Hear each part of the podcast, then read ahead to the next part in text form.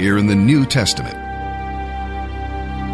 March 18th, the book of Luke, chapter 3, verses 1 through 22. It was now the 15th year of the reign of Tiberius, the Roman emperor. Pilate was governor over Judea. Herod Antipas was ruler over Galilee. His brother Philip was ruler over Iturea and Trachonitis. Lysanias was ruler over Abilene. Annas and Caiaphas were the high priests. At this time, a message from God came to John, son of Zechariah, who was living out in the wilderness. Then John went from place to place on both sides of the Jordan River, preaching that people should be baptized to show that they had turned from their sins and turned to God to be forgiven. Isaiah had spoken of John when he said, He is a voice shouting in the wilderness, Prepare a pathway for the Lord's coming, make a straight road for him, fill in the valleys, and level the mountains and hills, straighten the curves, and smooth out the rough places. And then all people will see the salvation sent from God. Here is a sample of John's preaching to the crowds that came for baptism. You brood of snakes! Who warned you to flee God's coming judgment? Prove by the way you live that you have really turned from your sins and turned to God. Don't just say, We're safe, we're the descendants of Abraham. That proves nothing. God can change these stones here into children of Abraham. Even now, the axe of God's judgment is poised, ready to sever your roots. Yes, every tree that does not produce good fruit will be chopped down and thrown into the fire. The crowd asked, What should we do? John replied, If you have two coats, give one to the poor. If you have food, share it with those who are hungry. Even corrupt tax collectors came to be baptized and asked, Teacher, what should we do? Show your honesty, he replied. Make sure you collect no more taxes than the Roman government requires you to. What should we do? asked some soldiers. John replied, Don't extort money, and don't accuse people of things you know they didn't do, and be content with your pay. Everyone was expecting the Messiah to come soon, and they were eager to know whether John might be the Messiah. John answered their questions by saying, I baptize with water, but someone is coming soon who is greater than I am, so much greater that I am not even worthy to be his slave. He will baptize you with the Holy Spirit and with fire. He is ready to separate the chaff from the grain with his winnowing fork. Then he will clean up the threshing area, storing the grain in his barn, but burning the chaff with never ending fire. John used many such warnings as he announced the good news to the people. John also publicly criticized Herod Antipas, ruler of Galilee, for marrying Herodias, his brother's wife, and for many other wrongs he had done. So Herod put John in prison, adding this sin to his many others. One day, when the crowds were being baptized, Jesus himself was baptized. As he was praying, the heavens opened, and the Holy Spirit descended on him in the form of a dove, and a voice from heaven said, You are my beloved Son, and I am fully pleased with you. You know, there's been so many times in my life where I've felt unworthy or unqualified, but God would just do something so cool in the midst of it. And one of those times was when I was a junior at the University of Florida and we are getting ready to play Tennessee. And I see some of my teammates putting different eye blacks under their eyes. And uh, they're putting like their mom's name or their area code under their eyes. And so I start to think, you know, I, I wonder if I could put something under my eyes that maybe could encourage someone or inspire someone. So I was like, well, God bless. I don't know. And I was like, well, Philippians 4.13.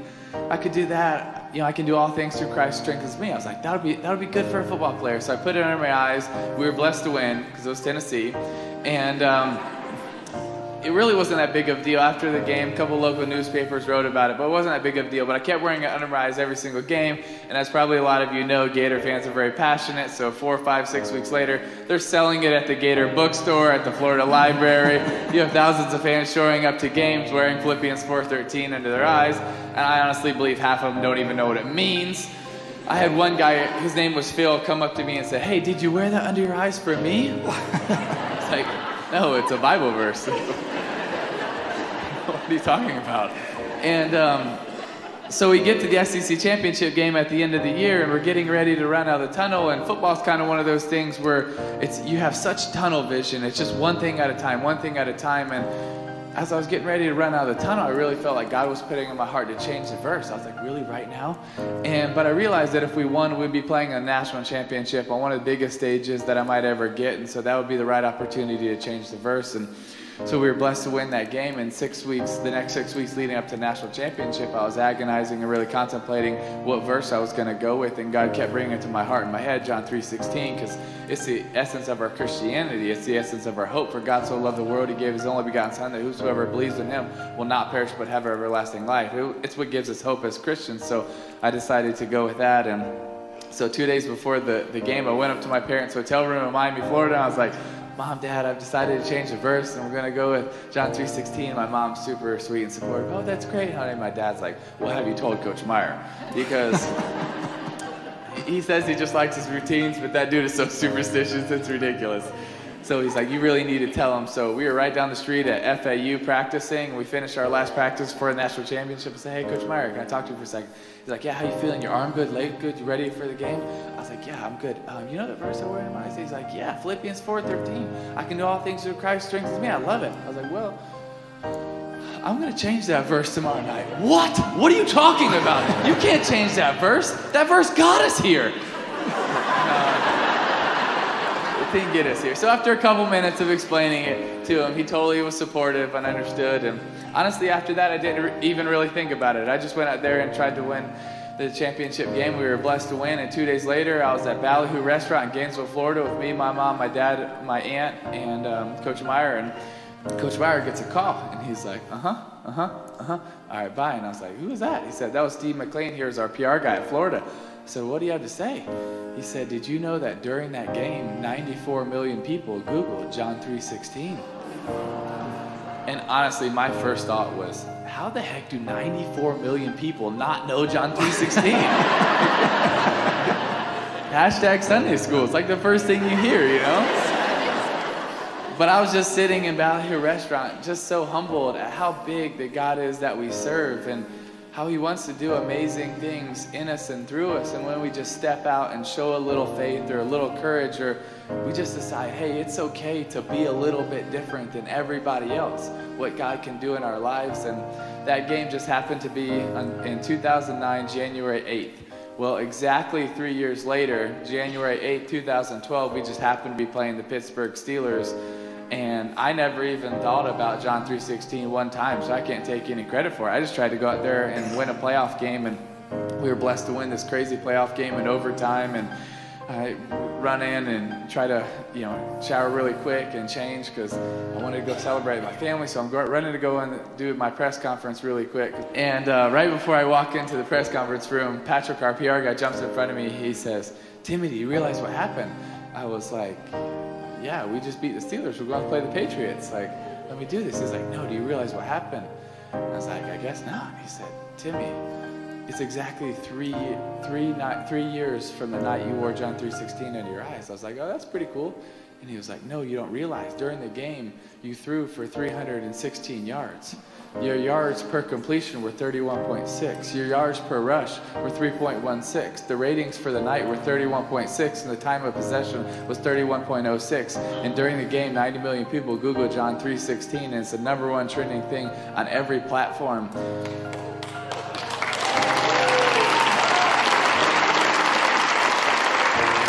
And I was just standing there in that hallway getting ready to do this press conference thinking that that night was about a football game.